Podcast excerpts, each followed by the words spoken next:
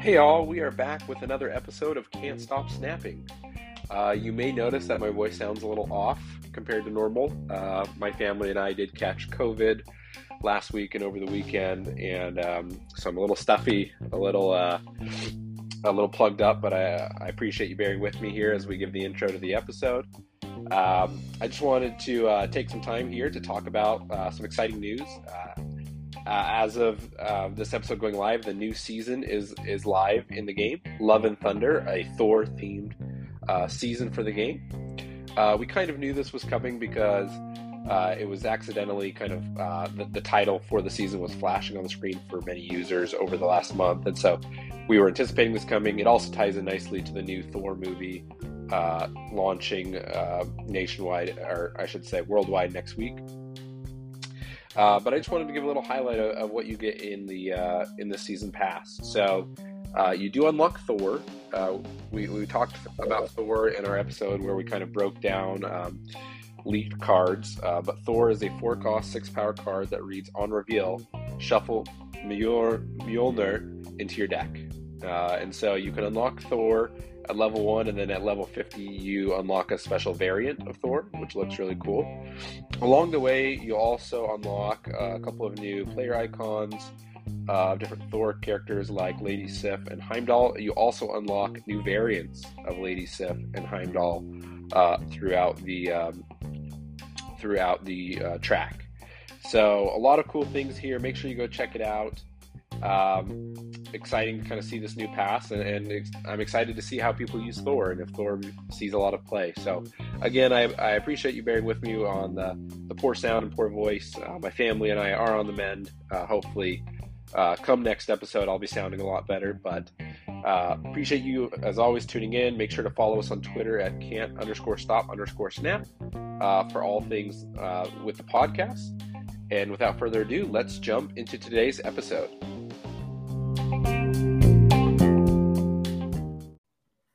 Hey, everybody, we are back with another episode of Can't Stop Snapping. Uh, very excited to have you here today. And this is actually our first time having a returning guest on the show. We are once again joined by Cqrbon. Cqrbon joined us a few weeks ago for our very first episode, and he's the first one we're having back on for a second time. Cqrbon, thank you for being willing to join us for a second episode. Hey, yeah, thank you for having me back, Michael. I really had I had a good time last time, and I'm excited to talk about some more stuff in this episode. Awesome. You know, one of the advantages of you going first and kind of being the first episode anytime I kind of publicize a new episode of the podcast, it seems like some people go listen to the new episode, but but a group of those people kind of looking at the first time, they go back to your first episode, right? So they people kind of keep funneling back there. So getting lots of listens to that original episode. So, well, today we're going to be talking about a different topic than we, you know, uh, than we've talked in the past episodes. In the past episodes, we've mostly been focusing on cards, breaking down the cards at different costs, etc. Today we're going to be talking locations you know, we've alluded to locations throughout other episodes as we've said this card plays well with this location, but this time we're going to really look at it from the locations aspect and think about what cards, what decks, what strategies, what tricks can you use with some of these locations to beat out your opponent, right? Um, so we are going to dive here into the list. We're going to go in alphabetical order from A to Z and just kind of give our impressions of locations and the strategies that we've seen that we've used or or we think would be useful uh, to play depending on what your board looks like in any given game. With that being said, we are going to dive into the first one here Atlantis. Atlantis is a, a newer location that's been added to the game. Atlantis reads as its ability if you only have one card here, has plus five power. Now, obviously, that's you know making you lean into wanting to play one high powered card here or pay, play something that gets boosted for being the only card there. Um, but you know, from what I've seen, Cqrbon sometimes you know this appears on my board, and just depending on how the game's going, I feel like there's sometimes more of a benefit to uh, playing other cards here, right? I don't want to lock up one location to one card, just depending on my deck. I don't know. What have you seen? Yeah, I think I think Atlantis, you're either you either have to commit to it or or not. You kind of have to decide. You have to decide a little bit early. So Atlantis is pretty good for uh, like big decks. Like I, I personally have been playing a lot of uh, Wave Jubilee, um, so when this cut when I see this location, I'm very happy because I can I can slam down a big, you know, like America Chavez, Infinaut, whole with some what like a big card there to take advantage of that of that uh, buff and usually win that location with just one card. Um, but you, you kind of have to decide early whether you want to commit to it or not. Yeah, yeah, for sure. Well, up next we have Avengers Compound. Avengers Compound reads on turn five, all cards must be played here. Um, I think this, you know, most decks can play play around this location. Um, there's certain locations that kind of lock you out certain turns or force you to play certain turns. This one, you know, I usually just try to play it if I'm playing a deck where I'm trying to really fill up my board with minions, etc. You know, I just try to focus. Once this is revealed, I try to focus. Mm-hmm. Okay, this this makes me kind of stop and think: where am I really playing everything on the board, and where do I want to be on turn five when I'm either playing a five drop or I'm playing some smaller drops, multiple cards how am I going to set myself up to have my ramp used most effectively? Yeah, I, I think Avengers Compound is one of the most interesting locations, and there's there's so much counterplay is what I like in particular about this one. Um, there are uh, some like you can trigger your Guardians of the Galaxy cards to get bonus power at that location. Um, you can uh, you, you have a lot of information about what your opponent's going to be doing because you know they're also going to be playing there. So there's potential for you to uh, you know, play a counter card like Enchantress or Shang-Chi or uh, stuff like that. So it's I really like Avengers Compound. Very interesting, and uh, it, it it varies a lot how you use it from deck to deck. Yeah, I personally have been using Shang-Chi in more of, more of my decks, and uh, yeah, I have used it on Avengers Compound, knowing kind of like okay, they've already got a high card there. They may lay down another high card, etc., and uh, it kind of uh, plays to your advantage. So. Up next, we have Baxter Building. Baxter Building reads Whoever is winning this location gets plus three power at the others. I'm interested how you play around this one because sometimes I feel like I've overcommitted to Baxter Building, um, and my opponent's taking advantage of that. Yeah, I, I think you're exactly right. I think I think you got to be really really careful with Baxter Building because the plus three power is good, but you you need to not overcommit to Baxter Building. Like a lot of times, I'll see people you know dump their four cost, five cost, and six cost card there just to try and get that power, but then they end up losing the other two locations because they didn't put enough power there. So I think it's a tricky one. Um, I, I, it's another one that I think is super super interesting because the the potential for you know counterplay is really really interesting with this one. So. Yeah, I, I've been trying to lean more into either my Shang-Chi play there or something like a, um, a, a Carnage Nova kind of combo there make my opponent think I'm going to load it up, so they'll commit, and then I do the opposite. So, well, up next is Central Park. Central Park reads add a squirrel to each location. So this kind of sometimes I'm excited about it, sometimes I'm not so much. Um, you know, sometimes I've, if I'm playing art type deck, um, because it just kind of fills really 25% of your board uh, when when it flips over, right? Um, so I don't know. Do you? What are your thoughts on Central Park? Yeah, uh, Central Park is a little bit of a little bit of an interesting one. Uh, it has the potential to to mess up a lot a lot of different decks with what it with what it does. Um, there's a lot of there's some cards that you know need an empty spot to be good. There's you know sometimes you need you need those board spaces for the kind of deck you're playing. Um, sometimes you know you hit space throne and nobody can play cards there because there's two squirrels uh, fighting for it. So mm-hmm. it's an interesting one. Um, I think it favors um, decks that want to kind of flood the board. So like Nova Carnage, Ka-Zar, those kinds of decks. So, yep, agreed. Uh, up next, we have one of my favorite locations. Actually, is cloning vats. Uh, description reads: When you play a card here, add a copy to your hand. Uh, obviously, with only 12 cards in your deck, you can't have duplicates, right? Being able to get uh, duplicates of certain cards in a match like this uh, can be really fun. Sometimes I've put the wrong card down and I'm like, why did I get a duplicate of this? This is not a good idea. I'm not actually going to be able to play it, right? Um, you know what? What cards do you focus on putting down here if cloning vats pops up? Uh, cloning cloning vats is one of the one of the most interesting ones. Like some some of your some of the craziest games uh, happen on cloning vats. So it, it there's a lot of different cards. I like to I find it's best if there's cards that uh, can get an increase in power and keep that power buff because if they if you clone it, it'll keep the buff and come back to your hand. Uh, so uh, like Carnage is a really big one. Um, that can they can get really big on cloning vats and come back to your hand with the buff version. You can play them another location. Um, cards like that that are like a bit cheaper because you don't you don't really want to be cloning four costs so you're not spending too much energy but being able to clone you know those really powerful like dinosaur uh, you know two or three drops is really really powerful this location. Yeah.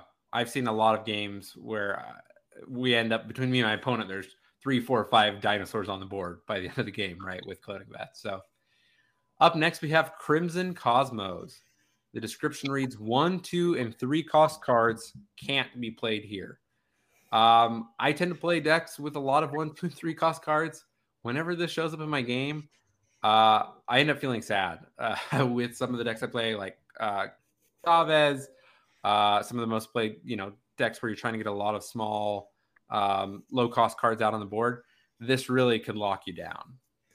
Yeah, this one's an interesting one because especially for these uh, these hyper like low curve decks that we've been seeing. We've seen we see Nova Carnage, we see Dinosaur, we see Collector. They can't put any of those big cards that they normally would put in that location. So not only does it really shut those decks down, uh, but also gives you a lot of information because you know that there are there are a bunch of cards have like you know roughly half the cards in the game that they you know they physically cannot play there. So you have a lot of information about what your opponent is going to put there. So if you know generally what their deck is you know exactly what cards they can play there. So that the information part of it is pretty cool. Yeah. Yeah definitely kind of changes the way you think about the game and think about what your opponent's going to do. Well, up next is Danger Room. Uh, Danger Room uh, has lost me a game uh, today. Danger Room reads cards played here have a 25% chance to be destroyed. Uh, yeah, I, you know, I do my math. I say, well, if it doesn't get destroyed, if none of my cards get destroyed, I'll probably win. But then that one card, you know, gets destroyed and I lose four cubes or eight cubes. Uh, what are your thoughts on Danger Room? Um, Danger Room is an interesting one. This is this is one of the ones that it's the hardest to manage um, in terms of in terms of the randomness because it just it just you just never know when it you know it could screw your you or your opponent. So obviously there's stuff you can play to make it like armor that you can play there to make it safe for everybody to play cards in there. Um, i think danger room actually favors uh, probably like move decks that can just get cards into there uh, without needing to actually play cards or cards that can summon other cards that location like jubilee uh, because the summon cards can't get destroyed then so that's an interesting way to put power into the danger room while minimizing the risk that you lose your cards. Yeah, great distinction. It is played there, not a generate or move. So good, good distinction. Up next, we have Dark Dimension. Uh, Dark Dimension reads cards played here are not revealed until the game ends. So very interesting. I mean, three locations in a game, four slots at each location. Uh, and generally, when this isn't on the board, you really you really kind of know what's going on each turn, and you can kind of see the picture. Uh, but this can leave, you know, a lot of mystery till the end of the game. Yeah, Dark Dimension is a super, super interesting one, mainly because um, my favorite part about it is that the on reveal effects won't trigger till the end of the game. So there's some very interesting things you can do with this. Um, so for example, uh, in a discard deck, if you you can basically play discard cards here for free, and they won't try to discard a card until the end of the game. So you can sneak a lot of power into there. Um, another interesting one is cards like Ebony Maw, which normally when Ebony Maw is active, you can't play cards at that location. But under Dark Dimension, it's basically just a, a one power uh, or sorry, one energy, six power card, and it's just it's just free power then. So it's there's a lot of super interesting things you can do with with Dark Dimension. Yeah, that's a great point. I hadn't thought of the Ebony Maw uh, benefit there. Uh, up next, we have District X. Uh, District X reads replace both decks with 10 random cards. I feel I don't know if this is happening to you, you know, and it's obviously just I'm a, I'm imagining it's happening consistently, but I feel like every time I want to try out a new deck, the first time I tried out, District X shows up like the first location flipped over. I'm like, okay, I'm gonna try this new deck I built. Super excited, and then it's like, well, uh, nope, that's out the door. You know, ten new random cards. Yeah, this one's pretty funny. There's there's there's not a there's not a whole lot to say with this one. Uh, I will say a really funny game I watched someone else play on stream today. Um, there was a li- there was a limbo was up as um, one of the locations, and they had one location empty, and they pulled from District X. They pulled a Galactus on turn six, and the opponent thought that there was going to be a seventh turn, so they passed to play Infinaut, and so he played Galactus on turn six and destroyed the limbo, and the game ended right there with only Galactus on the board. It was pretty funny. So it can lead to some fun shenanigans. Obviously, it's it's basically completely random, but but yeah, it's a it can be fun, but it can it can screw you at the same time. Yeah, fun to experiment with cards you don't have yet for sure. Uh, up next, we have Dream Dimension. Dream Dimension reads on turn five, cards cost one more. Um, you know, uh, this is another one where when I see it, I just try to plan. Again, I, have already stated, you know, a lot of my decks I play with a lot of low cost cards, uh, just what I've been playing thus far. And um, usually, if I plan right, I can still get, you know, a card down I want or even two cards down I want. And I try to just plan around this when I see it. Yeah, Dream Dimension is is a challenging one because especially for decks that are wanting to play a five cost card on turn five, this is absolutely brutal to run into this. Um, so it, it it's it is challenge. You do have to kind of plan around it as soon as you see it. You have to kind of figure out your turn beforehand. So you know maybe you play a four drop, maybe you play a couple cheaper cards instead. Um, so it, it is awkward to plan around, but it, it's awkward for your opponent too. So yeah, for sure. Up next, we have Ego. Ego is the location version, essentially, of Agatha Harkness. A little bit different, but the location Ego takes over and plays your cards for you. Uh, this is a pretty rare location. I think it's kind of a lower drop rate. I've only ever seen it in a couple of my games. Uh, but essentially, it's just uh, an AI that takes over. But my understanding, you tell me if you understand differently, it's just random, basically. It just it kind of plays randomly for both players. There's no real strategy to it. Yeah, it's see, it, ego is pretty. It's pretty random as far as I can tell. I mean, uh, the AI just basically takes over and and does some uh, interesting things sometimes. I will say that I think I've hit ego five or six times, and I don't think he's lost me a game yet. I think I think I have a hundred percent win rate with ego so far. So uh, I'll keep hitting him in my games and uh, keep you know get those free wins from ego. Yeah, yeah. Uh, I'm, I'm sad to say, out of the two times, I, I think I've lost both. So uh, I'm on the side of the spectrum. Um, up next, we have Elysium. I really enjoy this one as well. Love it when it shows up in my games. Elysium reads cards cost one less. So I don't know. I, I have a lot of fun with this game, uh, or when this pops up in my game. Again, when you're playing something like a Ka-Zar Chavez deck where you're trying to fill the, the, the deck or fill the, the board with one cost cards and trying to buff them with Blue Marvel, Ka-Zar, etc you can just really fill up the board easily when this is in your game. Yeah, this this this location is is absolutely crazy, it, and combined with some of the other locations, it can make for some of the craziest games. Um, I I will say that it has it has it's very good for both board flood decks and decks that like to play bigger cost cards because they can play more of those big cost cards and earlier in the games too, which is pretty impactful. So all it's all around just a you know benefit for both sides, and uh, yeah, yeah, hundred percent. It, it benefits your opponent generally as much as it benefits you. Up next, we have Grand Central. Uh, Grand Central reads at the end of turn five, put a card from each player's hand here. What's your strategy when you see Grand Central on the board? Uh, so Grand Central, I, I have been playing, like I said, a lot of Wave Jubilee. That was my that's my my been my main deck to climb with. Uh, so when I see Grand Central, I like to try and dump as many of my low cost cards out of my hand as possible to pull a, a big free card out of my hand. And, I mean, nothing really beats the feeling of pulling Infinaut a twenty power card out of your hand for free. So, yeah. Oh, I mean, you can't beat that. I, I totally get that. Yeah, the strategy is okay. You know, on turn five, you're gonna pull something, so you want to minimize uh, the low cost cards that it could potentially pull out of your hand. Yep, yep, that's exactly right. Yeah. Uh, up next is Hala. I uh, I feel like this is another one where I often overcommit. Uh, Hala reads at the turn end of turn four, destroy all cards controlled by the player losing here. Um, maybe maybe I'm a noob, you know, and I fall into that trap. When I see this, I say, well, you know, they've got one or two things down there. I really want to commit. I want to win this location so that they lose. And, you know, that can really turn the tide of a game. But I feel like it really ends up being 50 50 whether it's me or my opponent.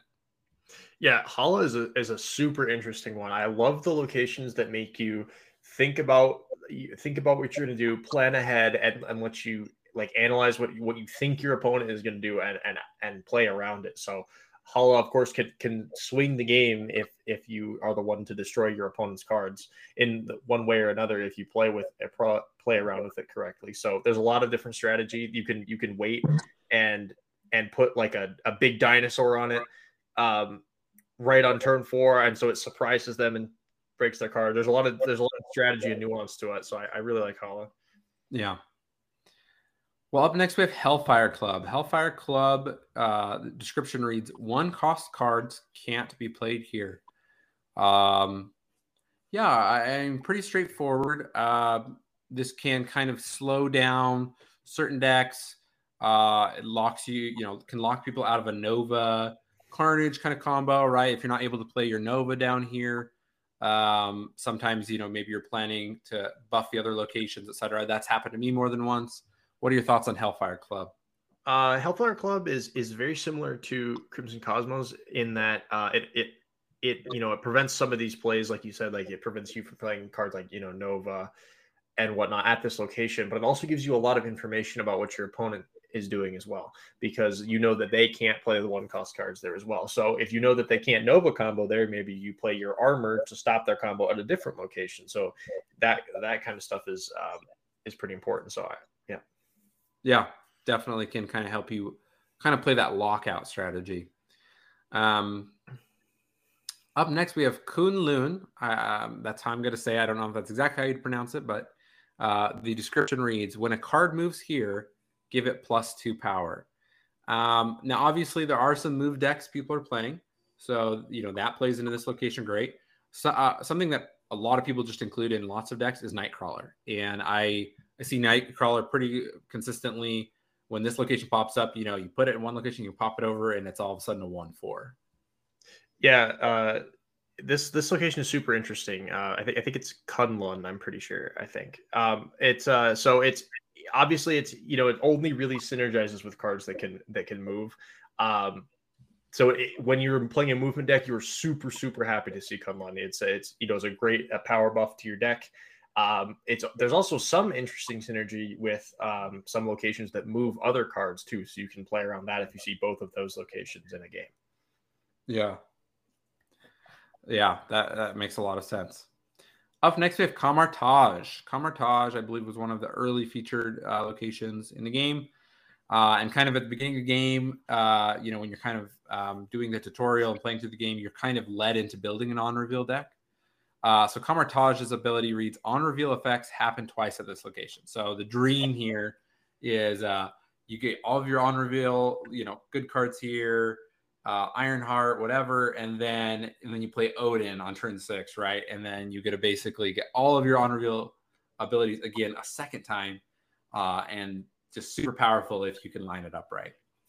Yeah, Kamar-Taj is a very interesting one because a, a lot of decks, regardless of the archetype, you usually run some on reveal cards. So you can you can make use of this even if you're not playing an Odin deck specifically. So uh, there's a lot of different cards that it works with, and and usually usually both players are happy are happy to see it.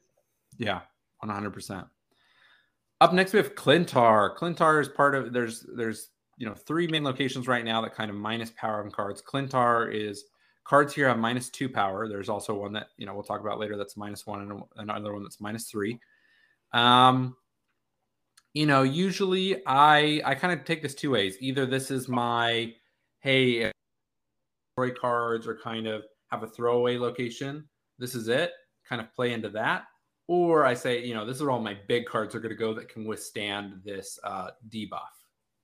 Yeah, I think I think you're exactly right. Um, I also think I also think these kind of uh, minus power locations encourage you to play fewer cards at this location because the more cards you play at this location, the more power you're losing overall because you're getting that additional debuff then. So uh, Klyntar is also a great spot for like big decks to play a you know a big card there um, to win that location.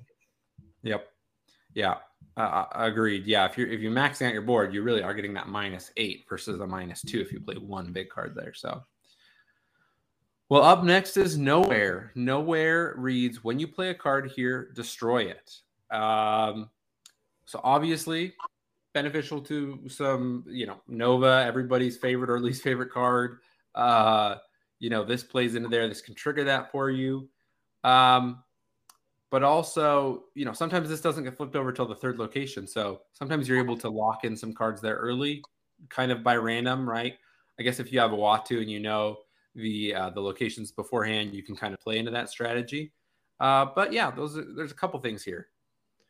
Yeah, I, I think nowhere is a super interesting one because there's a lot of different cards that allow you to get into nowhere in different ways. So there's uh, there's claws there's cards that add power from to the side like Klaw and Mr. Fantastic. There's movement cards. There's cards like uh, like Jubilee also works. I've won I've won many games by playing a Jubilee on turn six into nowhere, and then it pulls a big card out of my deck, and then that card does not get destroyed. Then so there's a lot of interesting ways to put power into there, and uh, yeah, it's a pretty interesting location. Yeah, for sure. Um, up next, we have Kiln. Kiln is uh, it reads you can't play cards here after turn four. Uh, what do you do when you see Kiln? Do you try to max it out or let your opponent do that and, and focus on the other two locations? Um, I think Kiln. I think Kiln is another one of those super interesting ones where there's a lot of counterplay. Um, because because even after Kiln locks down, you can still move cards and add power from other locations um, if you have cards that do that. So, um, playing the right cards into kiln, countering your opponent's uh, cards uh, that are in the kiln on you know, but on turn four before it gets locked down, moving cards or adding extra power to their, your cards that are in there to win it later on. Uh, there's just a lot of a lot of uh, a lot of different plays you can make with kiln. So I, I really like kiln as a location. Yep. Yeah, I've uh, I've definitely kind of won kiln after you know, by getting a card that can kind of continue to buff itself, whether that's uh, uh, uh, Sunspot or um, Bishop or something like that, right? Where you can kind of continue to buff it after the location's closed out. Uh, well, up next we have Lechuguilla, I think is how you pronounce it, uh, at least if you were speaking Spanish. Uh, and it reads: When you're pl- when you play a card here, shuffle three rocks into your deck. What are your thoughts here? Uh, this this is an interesting one because uh, I think a lot of players, especially I see newer players, really don't like to play cards here because they don't want to put the rocks in the deck, and I think that's partially correct. I think you you have to contest this location generally, um, and if you can contest it more than your opponent, then it's good. So I think uh, a lot of times you want to wait to like turn three or four, but then you need to start playing cards here and and just uh, put the rocks into the deck. Um, I will say that uh, a, very interesting interaction is that it, you, if you have Jubilee in your deck and you want to play Jubilee here, you have to. She needs to be the first card that you play here because she will pull the card out of your deck first before the rocks go in. Because I've had her, uh, I've misplayed before and had her pull a rock out of my deck, which was not very fun. So, yeah. Yeah, uh, definitely a bummer when that when that can happen. I'd be interested. I don't think we have a card now, but I'd be interested if some sometime down the road there's a card that interacts with how many cards are left in your deck. Um, that would be interesting with this location. Oh yeah. Uh, up next we have Limbo. Limbo is a really fun one. I enjoy having Limbo in my games. Limbo reads there is a turn seven this game, right? Uh, I think with the games being so short, which I which I enjoy, I love, but just adding that seventh turn, seven energy on that turn really just opens up a lot of more ramp and things that can happen for both players. And it usually is kind of a fun finish, whether you win or lose. Yeah, having limbo, having having a having a seventh turn is is absolutely crazy. It, it, it can it can really push some decks over the top if they're able to get combos that they never would have been able to previously. Um, I will say that limbo does favor um, decks that go tall rather than wide. Uh, swarm decks are trying to like you know fill up the board by turn six, and so they generally don't have a lot of space to work with. Whereas big decks are able to put multiple big threats down on each location. And there's a super interesting action uh, re- interaction with Limbo where if you if you change uh, it to a different location on turn six, the game will end on turn six. So I've had a couple of games where uh, my opponent thinks that there's going to be a turn seven, but I can play like Scarlet Witch or something and and prevent the turn seven from even happening. So you can win games that way. Yes, that exact scenario. I've I've done that myself and I've seen it happen, and it's uh, very interesting uh, that interaction. Up next, we have Los Diablos base. The description reads: At the end of turn three, ruin a random location. This is another one of those that we've kind of said really makes me think and try to plan ahead. When I see it, I, I try to really just take a second and say, how do I want to play this game? Because I'm not guaranteed to be able to really play into the strategy of one of the locations that's currently on the board, right? And so, uh, obviously, if this flips on turn three, well, then you you know that's a little harder to go off of. But if it flips to turn one, especially, I really try to say, okay, I'm going to be watching over the next couple turns. I'm really going to try to play carefully here. Yeah, this, this is a super interesting one. Um, exactly like you said, you have to you have to kind of think ahead and strategize a little bit. It's it's going to be a 50-50 for which other location it hits. So um, there's a, there's a lot of potential um, for it to swing the game one way or another. So depending on it, it, it, could ruin something that's good for you. It could ruin something that's good for your opponent. So, but you just do your best to plan around it and adapt. Yep, exactly. Up next, we have Mindscape. Uh, this wins the award for the location that I forget that it's on the board most times. Uh, it says at the start of turn six, swap hands. I don't know how, but I, my mind apparently goes blank every time this is on the board because I'll see it flip. I'll say, okay, I need to think about that. And then it's turn four and five, and I forget. And then turn six rolls around, and I completely have not played into planning for this to happen. And I end up uh, retreating from most of those games because uh, I end up leaving my opponent with like a Nova Carnage or something in in hand that I know, well, uh, they're going to snap here, and I am done for. Yeah, I I have to say, if I have to pick a location that I like the least, um, I, overall, I really love the location system in this game, but Mindscape is not not my favorite at all. That I the number of times that that this is just I flipped and I've been oh no this is this is so bad is is is crazy. So I will say that there's um I've seen I've seen a, some interesting decks going around that run uh, a lot of discard cards. Uh, like uh, like there's Dracula discards at the end of your turn and what and and there's uh, like strong guy. So the idea it, to play around Mindscape in those decks is to discard like almost your entire hand by turn five. So you literally give your opponent no cards to work with, which is which is very interesting. So for those decks, it's good, but for almost every other deck in the game, it's pretty bad. Yes, agreed. Uh, up next, we have Miniaturized Lab. Uh, this reads on turns three, four, and five, no cards can be added here. Now, I again, this maybe is just my superstition, but I swear this is always my third location flipped. Uh, so it flips, and then it's already turn three, and you can't play it on until turn six. But uh, I mean, that doesn't happen every time. But definitely, I mean, it locks you out of just uh, half the game being able to play here. Yeah, I Miniaturized Lab is super, super interesting. I, I really love. Uh, this is another one of those ones where you have to strategize a lot to think about what's happening. Um, especially, it depends on what turn it flips. There's a lot of different strategies that um, go into it. And and the interesting thing is that the text reads cards cannot be added here, so you're not able to move cards or or summon cards into this location, which adds another level of you know how am I going to win this? How do I need to play stuff here early? Do I need to play stuff here on turn six? It's super super interesting location. Yes, agreed. Uh, up next we have Mirror Dimension. Mirror Dimension reads at the end of turn three, transform into one of the other locations. Uh, talk about a location that makes you think once you see this one, right? Uh, obviously, at that point, it's a 50 50, right? Uh, fairly, you know, good odds, if you will. Uh, you know, it's nothing less than than a flipping of a coin. You're going to get a second location of one of the other ones. Um, so, yeah, I mean, I try to plan my strategy. You know, okay, ideally, it's going to be this location. I'll I'll try to play into that, and uh, definitely some crazy things have happened when I've guessed right. Yeah, mirror dimension is is another is similar to Los Diablos base, except instead of rooting a location, it copies it, which is super interesting. So it mirror dimension can lead to some absolutely crazy games. I've had multiple games where it's copied Elysium, so everyone's cards cost two less, and you're able to just play your whole hand regardless of what deck you're playing. It's it's pretty crazy. So it's a it's a super interesting one, and it, it varies a lot based on what other locations come up. But there's a lot of a lot of strategy, a lot of uh, trying to manage probability as best you can in order to win with Mirror Dimension. Yeah. Up next, we have Mojo World. Mojo World reads Whoever has more cards here gets 100 power.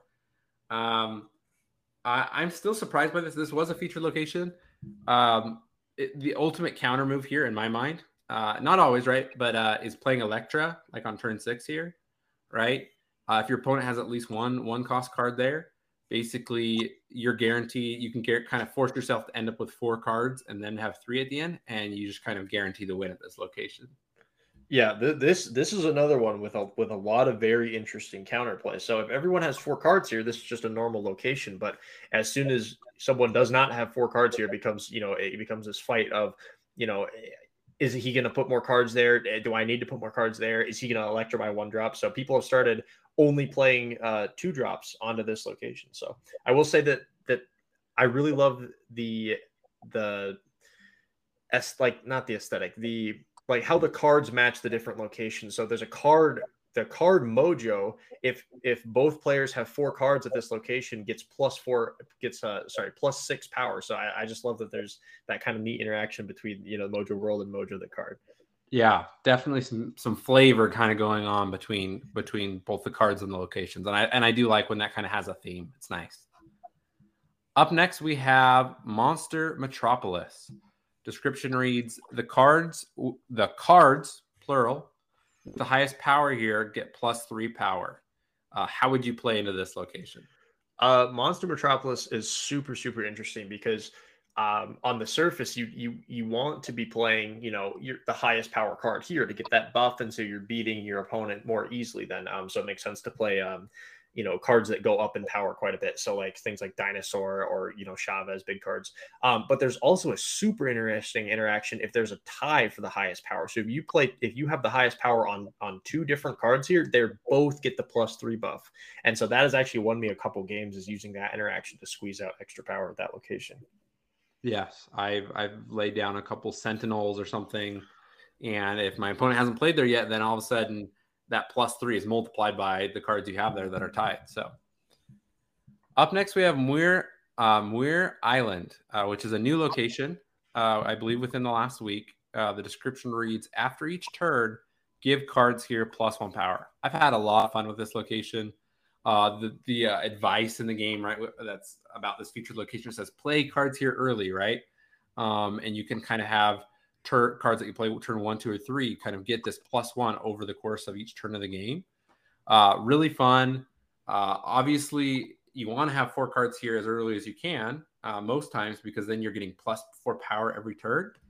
Um, so I try to do that. Uh, I have also used this to my advantage, kind of watching my opponent really, you know, stack up like a collector here. Then it's also getting the plus power, and then I throw down a Shang Chi, you know, at the end of the game and get rid of them. So yeah, there's a there's a ton of of of interesting interactions and counterplay with this. Uh, like you mentioned, Shang Chi is absolutely crazy. I've seen Shang Chi hit kill two or three cards on the opponent's side um, with this location. Um, I think one of the most it's tempting to play four cards into here early as possible, but if you're running a deck with Iron Man, you actually want to put Iron Man here on turn five if possible because that plus four that your cards are getting becomes plus eight for two turns so you can you get an eight power differential over your opponent in two turns if you're able to get Iron Man down here.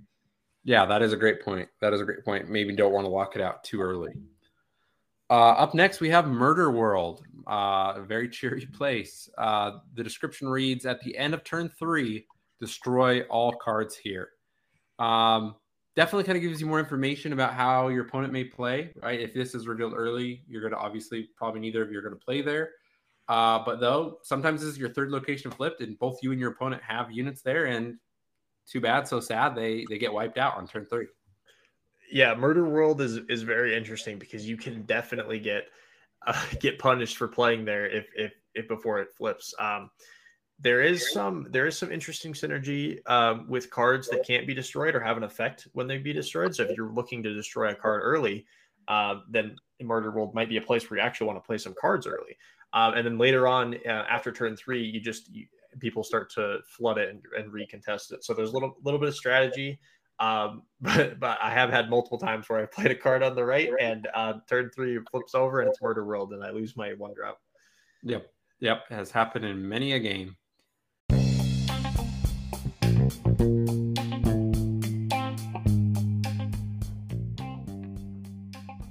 Can't Stop Snapping is a podcast written, produced, recorded, and hosted by Michael Thurman.